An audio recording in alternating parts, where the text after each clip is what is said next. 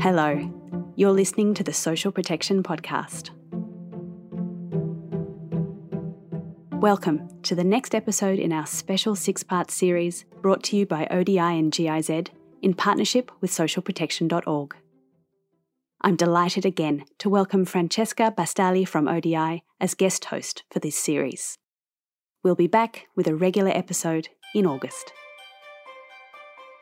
Hello, and welcome to this Social Protection Podcast special series. I'm your host, Francesca Bastagli. Today's episode is part of a six episode series based on an ODI GIZ funded project on social protection response to COVID 19 and beyond, lessons learned for adaptive social protection.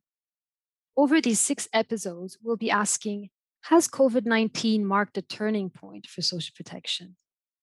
In our ODI GIZ study, we covered six thematic areas, each with an accompanying paper.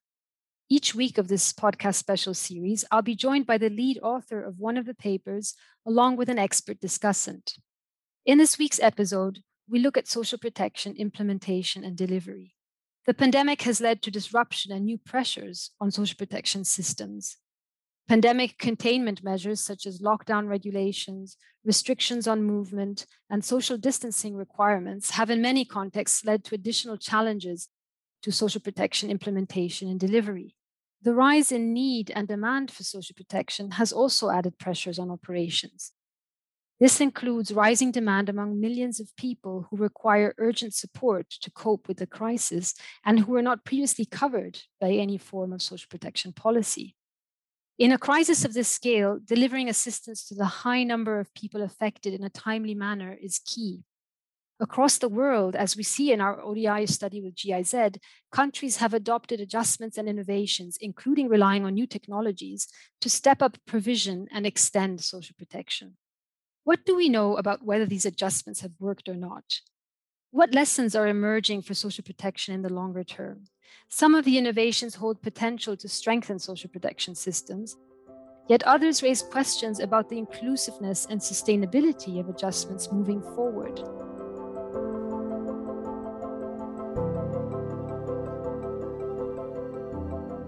Here to discuss these questions with me today is Christy Lowe, Research Officer at ODI's Equity and Social Policy Program and lead author of the paper Cash Transfer Responses to COVID 19 Operational Lessons for Social Protection System Strengthening and Future Shocks, which she co authored with Anna McCord and Rodolfo Beazley. Along with Christy, we have Madhumita Hebbar, a social protection expert working on Maintains, a five year FCDO funded research program led by OPM, as well as with SPACE, the GIZ and FCDO funded social protection approaches to COVID 19 expert advice initiative. Christy Madhumita, welcome to the podcast. Hi, Francesca. It's great to be here. Hi, Francesca. Thanks for having me here. But the COVID 19 crisis has highlighted how powerful social protection can be, but it's also exposed the gaps and inequities in existing policies. As we see in the ODI study, some of the population groups most badly impacted by the crisis are also those that aren't covered by social protection or receive only weak and, and inadequate support. Some of these gaps and inequities are linked to operational and implementation challenges that aren't new many of the adjustments to operational stages to social protection made since the onset of the crisis explicitly aim to address these gaps and limitations, at least in the short term.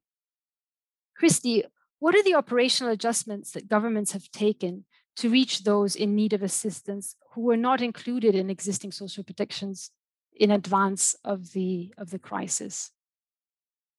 As you say, Francesca, there were uh, some operational reasons why people were excluded from social protection systems before the crisis. And one of those operational barriers was really to do with data limitations and the fact that certain groups were simply not registered uh, or not visible in the databases that social protection agencies use for their programming.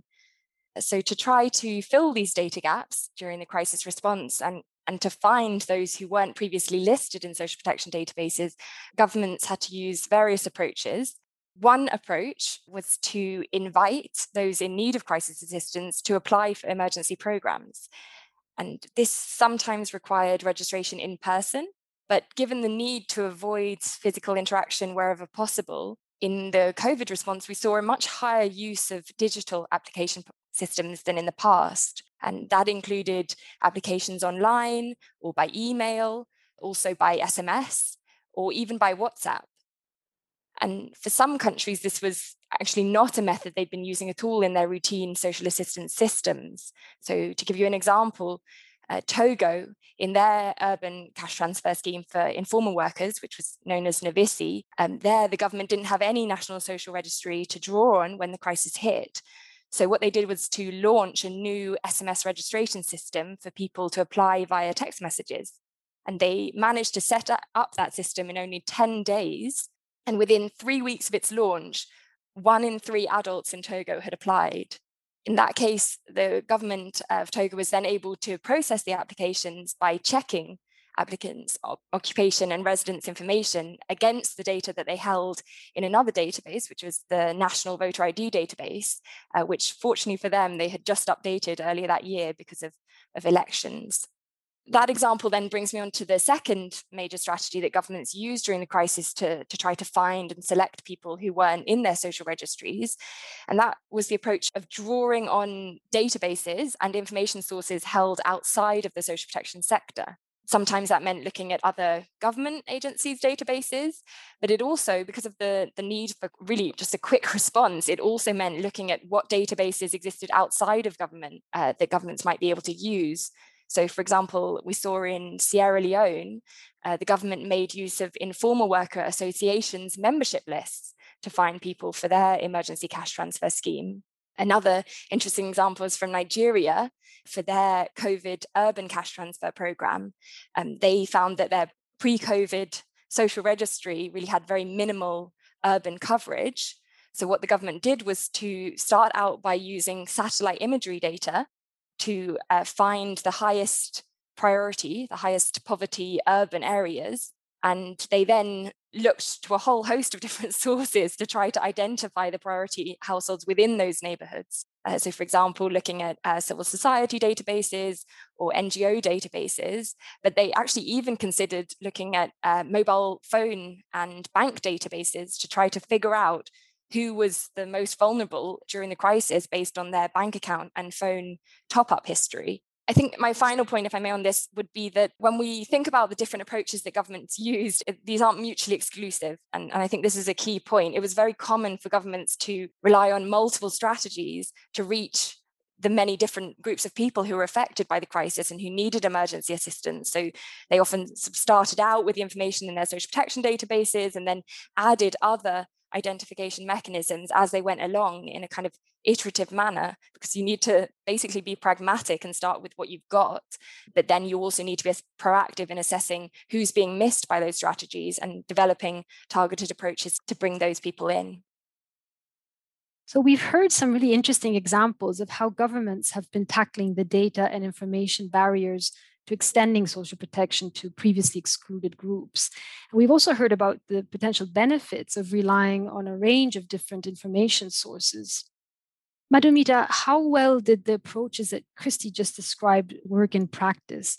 What role did different identification and selection processes play? And within these, what role did technology or digital approaches play as enabling factors? I'll touch upon one of the strategies that Christy mentioned, which in fact was one of the most popular ones during this uh, crisis, which was on demand registration or self registration, right? Which is basically allowing those who are in need to come forward and register. Now, this strategy by itself was not novel in that it was not uncommon pre COVID. But as Christy mentioned, many countries did switch to digital modes of doing so instead of relying on physical interfaces, right? Uh, now, from a technology standpoint, this kind of approach requires a very accurate estimation of demand and the surge capacity, else you can have uh, a, a, massive case of broken websites, server outages, so on and so forth uh, that can cause quite a bit of beneficiary frustration, as we saw in many countries. For instance, the emergency cash transfer for informal workers in Thailand where any informal worker could apply for this benefit online, was oversubscribed by nine times, right? I think the government initially estimated about 3 million applicants, but in the end, about 27 million people applied, which understandably meant that the technology infrastructure could not uh, cope with it, leading to widespread outrage among the beneficiaries, at least in the early days of implementation. From an equity perspective, um, digitalization can indeed make registration processes efficient and faster. But I think what's important to emphasize is that it's not efficient and uh, faster for everyone. It does leave behind the digitally excluded, who are also often the most vulnerable and therefore in need of social assistance. And this was a concern even pre COVID, which only magnified further with the onset of the crisis and the rapid shift towards digital modes of registration, where countries uh, use some sort of intermediaries, either in the form of civil society partners or e governance kiosks, to help people go through these online experiences or where countries complemented the digital approaches with physical windows instead of relying on a digital only approach was where I think the risk of uh, digital exclusion was lower. Yeah, I absolutely agree with that, Madam Madhumita. Those points really resonate with the, the findings that we saw in our research relating to digital registration systems. And I think, in terms of the effectiveness of the other approach that I mentioned, uh, that strategy of trying to find and select people by drawing on other government or, or non governmental databases. I would say there were two big keys to success for that approach to really work well. One is that these other databases that you're drawing on really have to be good quality. So that means being up to date, being relevant uh, for the type of information you need, and of course being inclusive, because the aim here is to reach groups who are not included in, in social protection sector databases. So that was one key point. The other, I think, is to do with the arrangements in place to actually access that data quickly and securely when the crisis hits. So there, I think the, the Nigeria case that I mentioned really comes to mind because although they did have you know all sorts of ambitious and, and really interesting ideas about how they could find vulnerable urban residents through various channels in the end they couldn't actually implement the program until early 2021 uh, and that was in part because they didn't have a large scale, high quality ID system to be able to rely on, to be able to link up different databases using a unique identifier. It was also because the data protection arrangements that they had in place pre COVID weren't really strong enough for these more advanced kinds of uh, data exchange. So that, that definitely kind of delayed and, and really hindered what they were able to do in rollout. We've talked about the measures taken to promote the identification and enrollment of people into social assistance and, and cash transfer schemes in the crisis. What about the approaches used to deliver support, specifically cash assistance, and to deliver payments rapidly to the large number of people affected? Christy, what were these approaches and innovations? In a lot of cases, old school manual distribution mechanisms were still required. Uh, but even there, we did see some very interesting adjustments that governments made to try to reduce virus transmission risks and, and reduce the amount of in person interaction.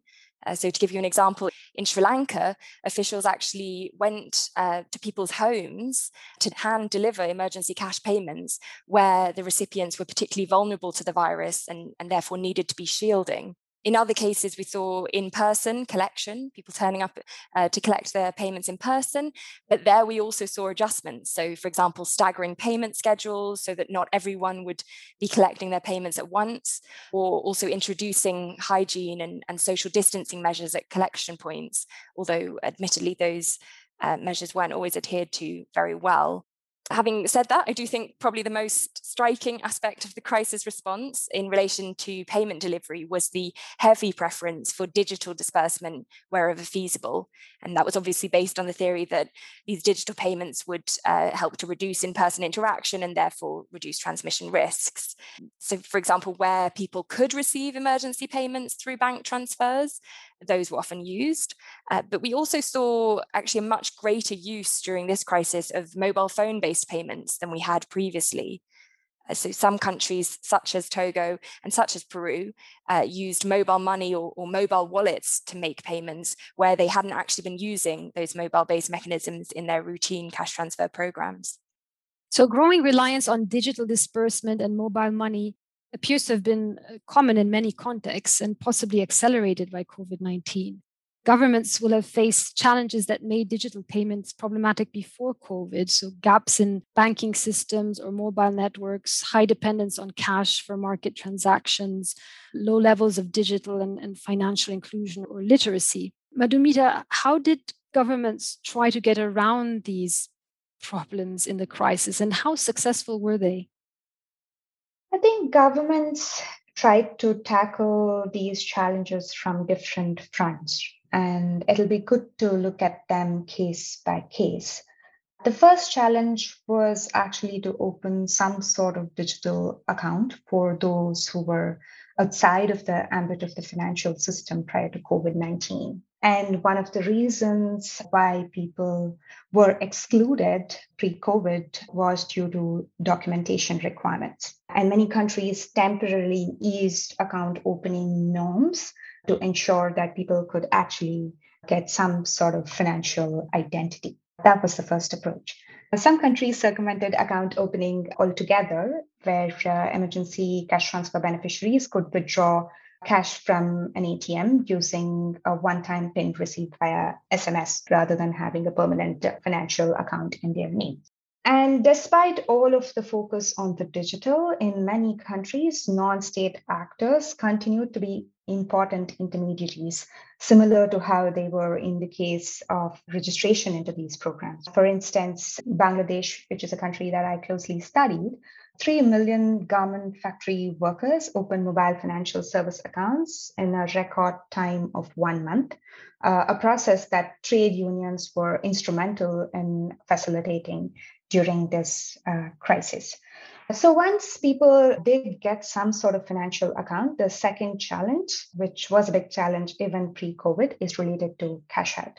Despite the considerable push towards digital finance over recent years, research has consistently shown that most beneficiaries immediately withdraw cash and their daily transactions continue to be cash based, which means that you do need to have financial infrastructure and the last mile network necessary to support the withdrawal of cash.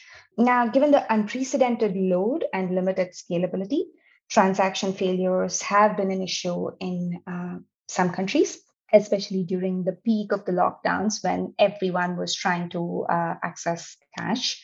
The second thing is around having enough pay points in the last mile, which has also been a challenge and continue to be a challenge even during uh, uh, COVID. Some countries did try to mitigate this uh, by adding temporary pay points or following staggered payment schedules to ease out the burden, which I think Christy also alluded to um, in her discussion earlier. These approaches raise a number of questions on longer term social protection development. Are these adjustments and innovations here to stay? Will they help to address pre COVID operational limitations, or is there a sense they may end up replicating or even reinforcing these challenges? Madhumita, you described how governments set up new ways for people to request assistance during COVID 19, sometimes by, by sending a text or filling in an online form, other times presenting themselves in person. In your view, do these adjustments hold potential to bring people into systems in a more permanent fashion? Contributing to more inclusive and comprehensive social protection policies and systems in the longer term? Historically, countries have relied on poverty lists that are static, right? Despite the fact that poverty itself is very dynamic. In that sense, it's been very heartening to see COVID 19 normalize the idea of on demand support. That is support that is given anytime an individual's livelihood is adversely impacted. Does this signal a longer term change in how social protection is delivered? It's too soon to tell. This kind of dynamic inclusion faced a number of structural challenges even pre COVID, which unfortunately cannot radically change overnight. Limited budgets are among the top reasons why countries rely on fixed lists because it gives them a way to control and ration social protection provisioning. Uh, so, unless these underlying causes are remedied, any commitments to dynamic inclusion via self registration based approaches uh, could be hard to realize.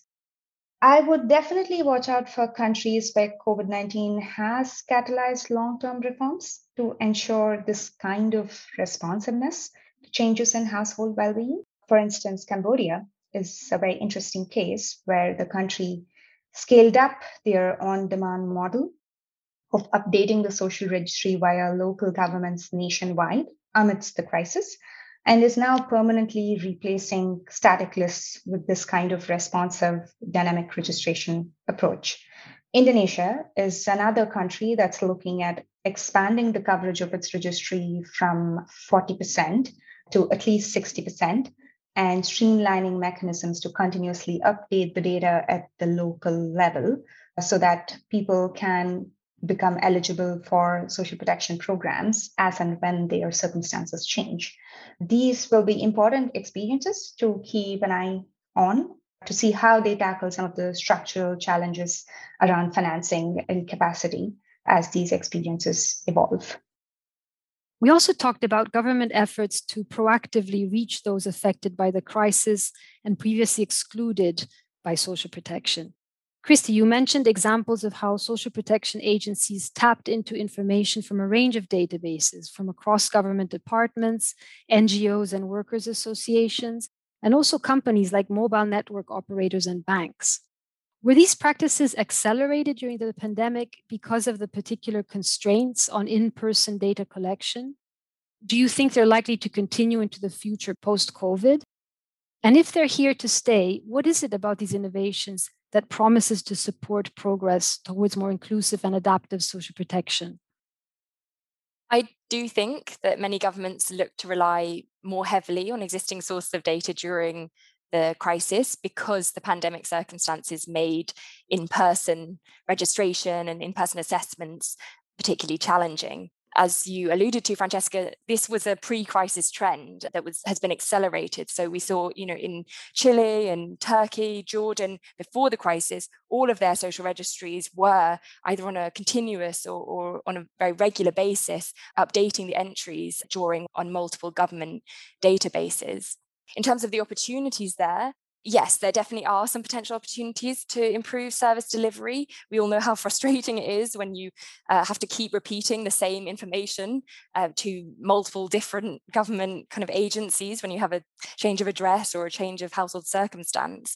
Uh, so there's some convenience benefits there potentially, and also uh, being able to flag when someone suddenly becomes in need of assistance. There can be benefits in terms of being more responsive there. But I would say that there are definitely many risks and, and, challenges associated with this. And I think the former UN Special Rapporteur on Extreme Poverty and Human Rights, Philip Alston, he wrote in 2019 a very powerful report about the risk of, I think he said, stumbling zombie like into a digital welfare dystopia.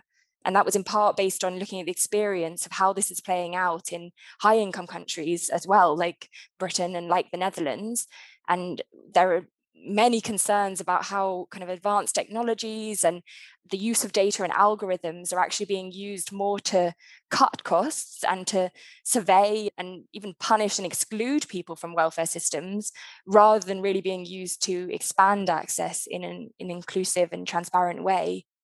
And so I think depending on, of course, the data itself, which can uh, often hold a number of, of biases, and, and, also depending on the way that it's used, there are real risks that the, the digital welfare state may lead to further discrimination actually against particular marginalized groups if the, uh, the approaches that are used aren't well designed and, and implemented and of course regulated it was uh, encouraging to see this year that the focus of the latest World Development Report was on how data can be used best for development and the uh, kind of policies and regulations that are needed to counter some of the risks. But it's really all about how that's put into practice to protect people's rights and promote their well-being in practice.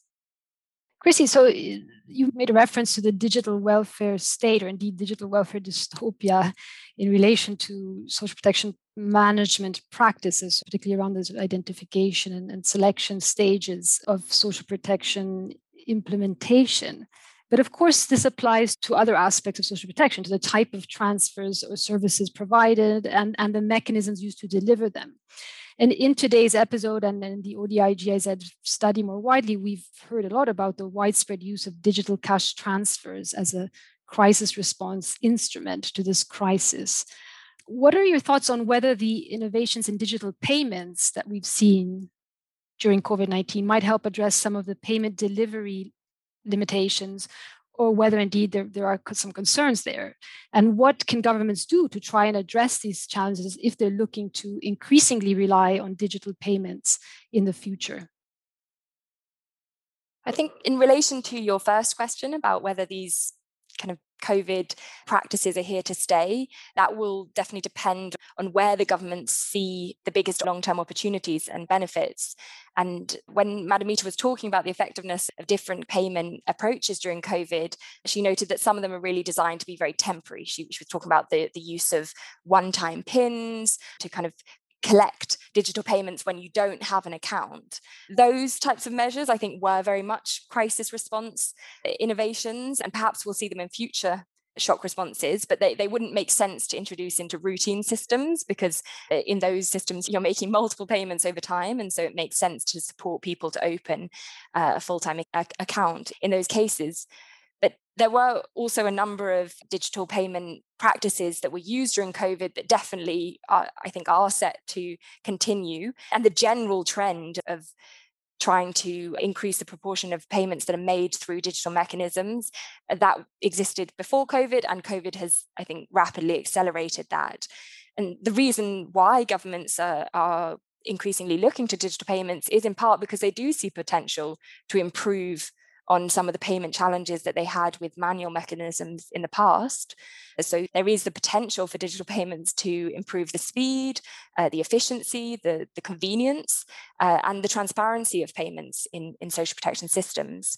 And of course, also to promote financial inclusion more widely yeah, in certain cases, governments are already kind of acting on their COVID responses to institutionalize um, the, the, digital payment approaches. And an example there would be Togo.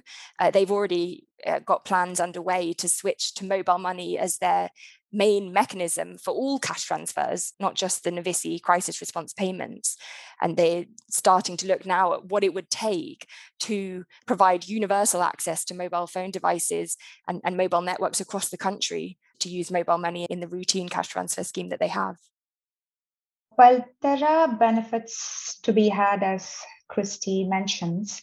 I do worry about some of the risks related to accountability that emerge from the kind of big role that digital payment service providers are playing in this sort of radical shift towards digital payments digitization of payments without adequate data protection standards does expose beneficiaries with low levels of digital and financial literacy to increasingly complex financial markets from which they have very little recourse, right?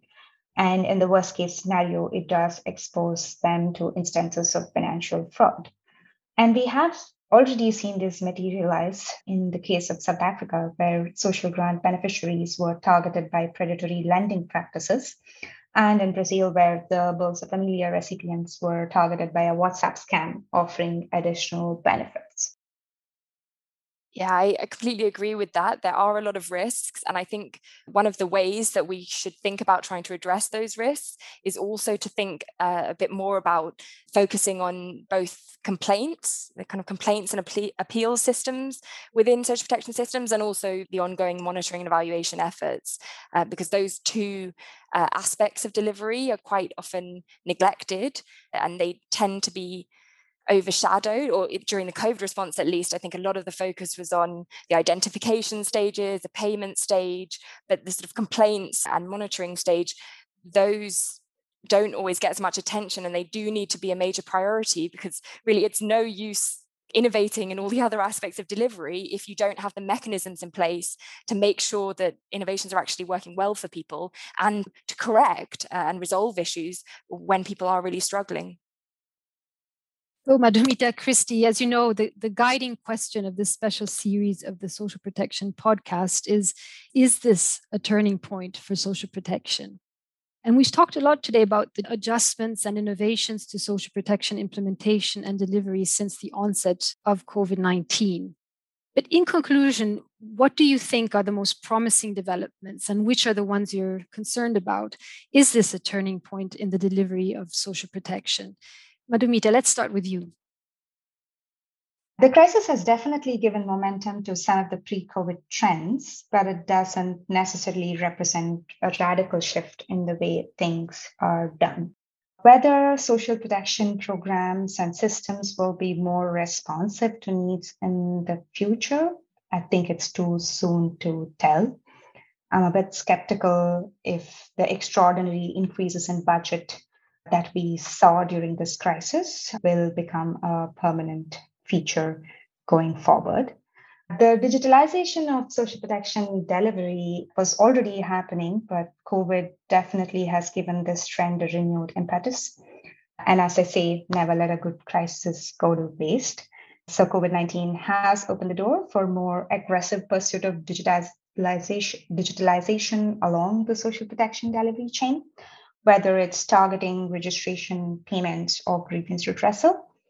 Um, what is less clear is how much of this will be rooted in maximizing welfare versus minimizing costs. And I definitely uh, hope it's more of the former than the uh, latter. I agree with the the point that Madhumita made around certain operational approaches definitely being accelerated uh, by COVID. And I think whether COVID is a true turning point will depend on much more on the broader investment in system capacity coming out of this crisis.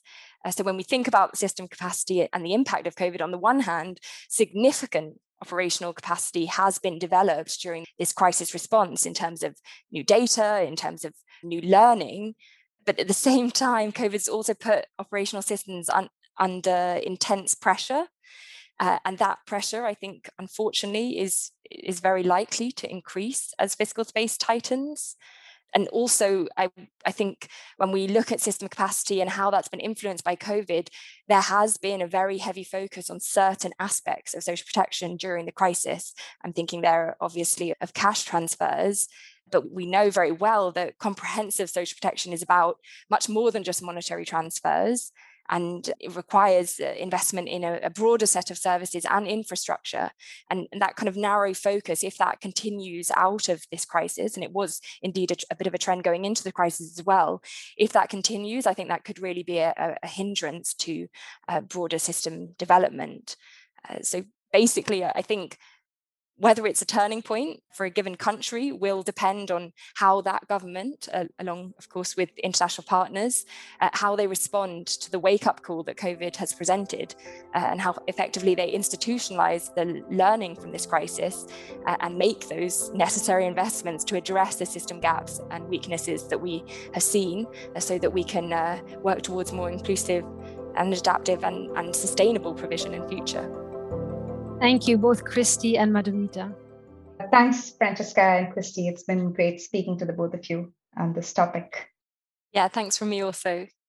If you'd like to read more about this topic, the paper by Christy with Anna McCord and Rodolfo Beazley is available at ODI's website at odi.org, along with other papers and resources from the wider ODI GIZ study.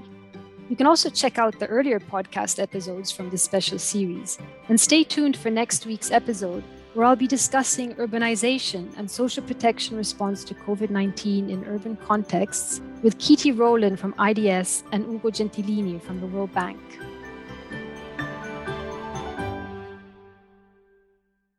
The Social Protection Podcast is a production of socialprotection.org which is the place to go online for free information, research, and community on all things social protection.